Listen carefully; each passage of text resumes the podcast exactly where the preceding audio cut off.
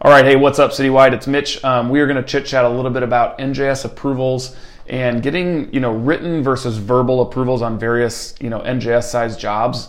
Sometimes it's written confirmation, sometimes just verbal is good enough. And so I've got Maghan here to chit chat with us. So what is up, Maghan? Good morning. How are you?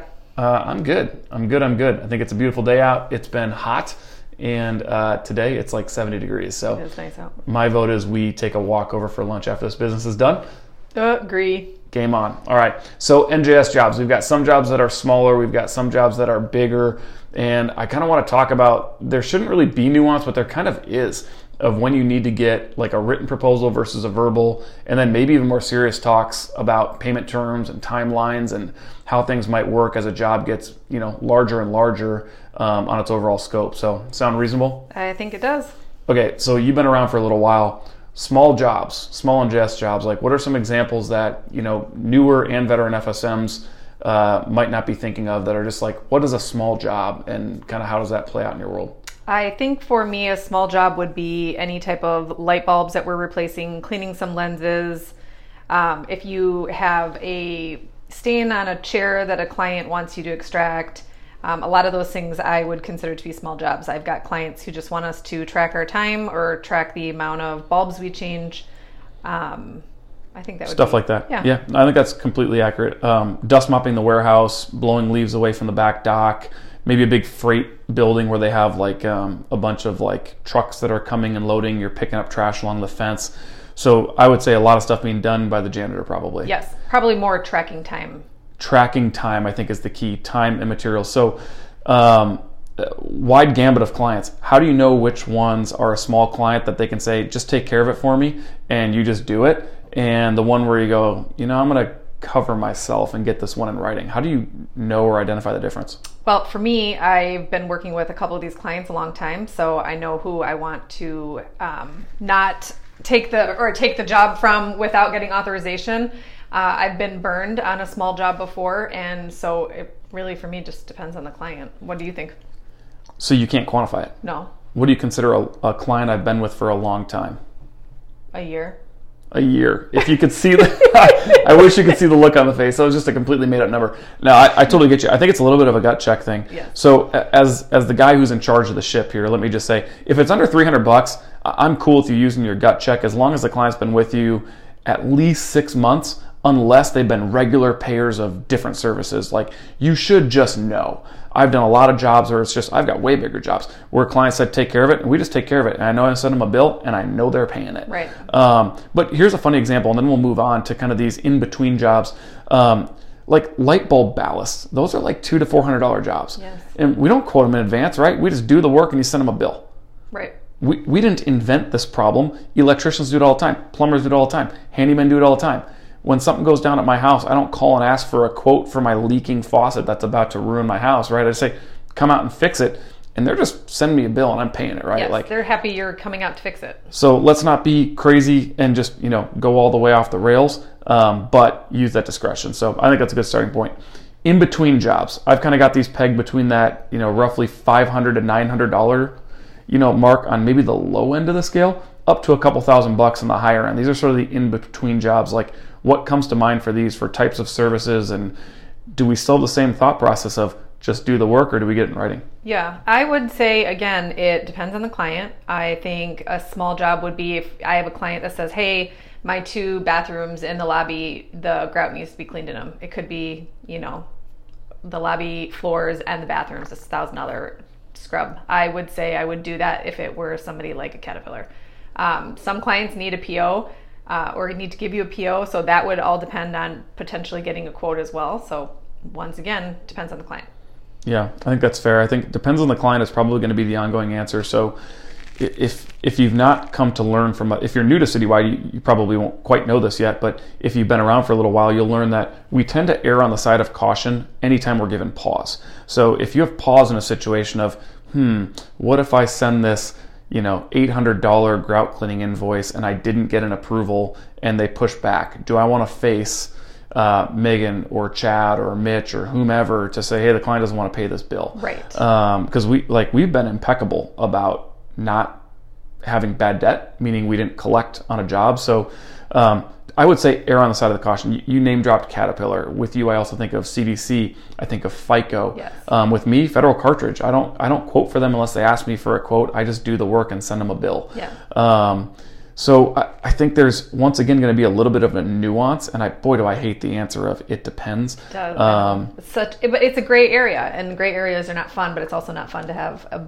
you know invoice not paid. Yeah, then you've got the hard and fast ones, the Davitas, the Allinas, um, all these other places. Anywhere you need a PO, anything that's an NBD client, you can't play this game. These are hard and fast rules we got to follow. So, um, on one hand, it's really nice to have the signature um, on an actual document if it's more official. Um, on the other hand, like you might have run into this in the past, there is something different about. Hey Maghan, uh, your price for that project is twenty two fifty. Shoot me an email back if you're good to go with that price. Yes. That is a simple, to the point, finite thing. The minute you attach an appro- a proposal for 2250, what happens? Uh, they have to get approval. From who? Their boss. Right? Like Yes. there's Takes longer. th- because as soon as they see legal language, unless they are a true decision maker, they tend to get spooked. Yes. And so a 2250 job goes from a casual discussion that we had at your cubicle earlier today. I said I'd whip a price around to you later this afternoon. I followed through on that, expecting you were just going to say yes, go for it. Yes. So sometimes you need the proposal and you got to know your client. Other times, just shoot that email over and let it be enough. Right. If a client's ever been difficult, if they've ever been hard about paying, if they've ever argued about paying, if they're just overly stuffy in general and very like to the point rule following, maybe think about pulling the trigger on an actual proposal in that scenario. Um, okay, you think we beat up in between jobs enough? I do. All right, big jobs, big ones. These are you know two to four thousand. Um, easily can be five, ten k. They can get to be twenty thousand.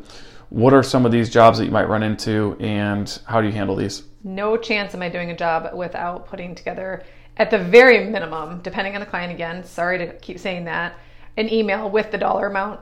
um, otherwise, it's a proposal and it's being sent over. If you're bidding out a parking lot and it's a $10,000 job, that needs to go uh, to probably upper management, not just your client. Most, li- I mean, it's pretty rare that we're dealing with the person who's making the decision on the parking lot. And ten thousand is, I mean, that's a drop in the bucket. Parking lots can be a half million. Yeah. Not to mention, there's crazy payment terms with parking lots. Like you might have to pay. We, we as Citywide might have to pay the contractor ten to thirty percent up front, or even fifty percent up front, which means that's coming from the client, right? Right. Not the bank of Citywide. So the client prepays that for materials and to have some skin in the game, essentially.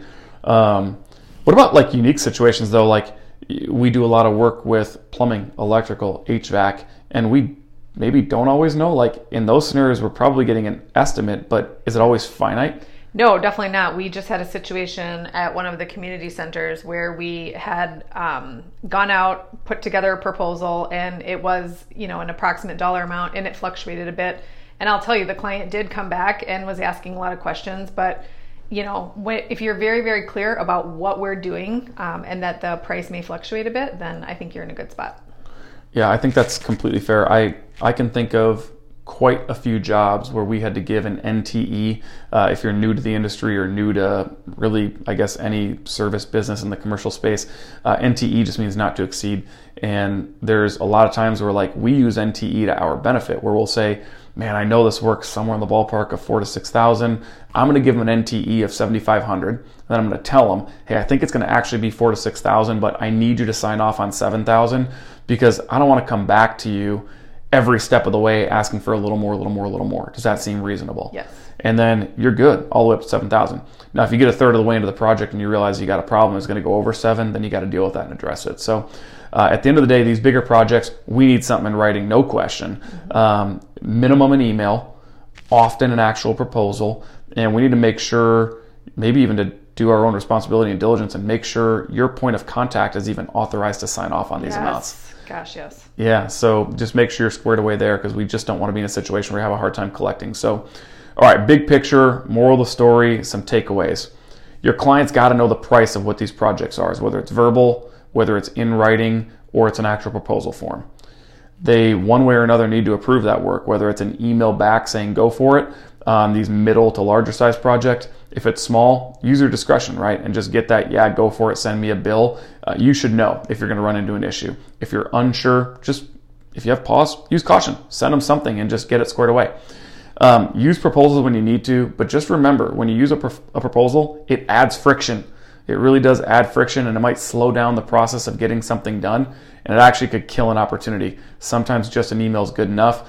And if there's no weird logistics to it, an email might be your best friend. Uh, last but not least, invoice on time. We didn't talk about this, but my goodness, do you have to invoice on time? The longer you wait to invoice something, especially if it's a hey, just get it done, and we accept that as yeah, we talked about it, um, and maybe we know it's going to be two to four hundred bucks. The longer we wait to invoice, if it ends up being four or five hundred, the client might more have might have a little more pushback, and we don't want to be in that spot. So, uh, any last words of wisdom to add, or do you think we're squared up here, Miss Maghan? I think we're good. Cool. Well, thanks for listening, everybody. Have a great day, and uh, grab your supervisor if you got any questions. See ya.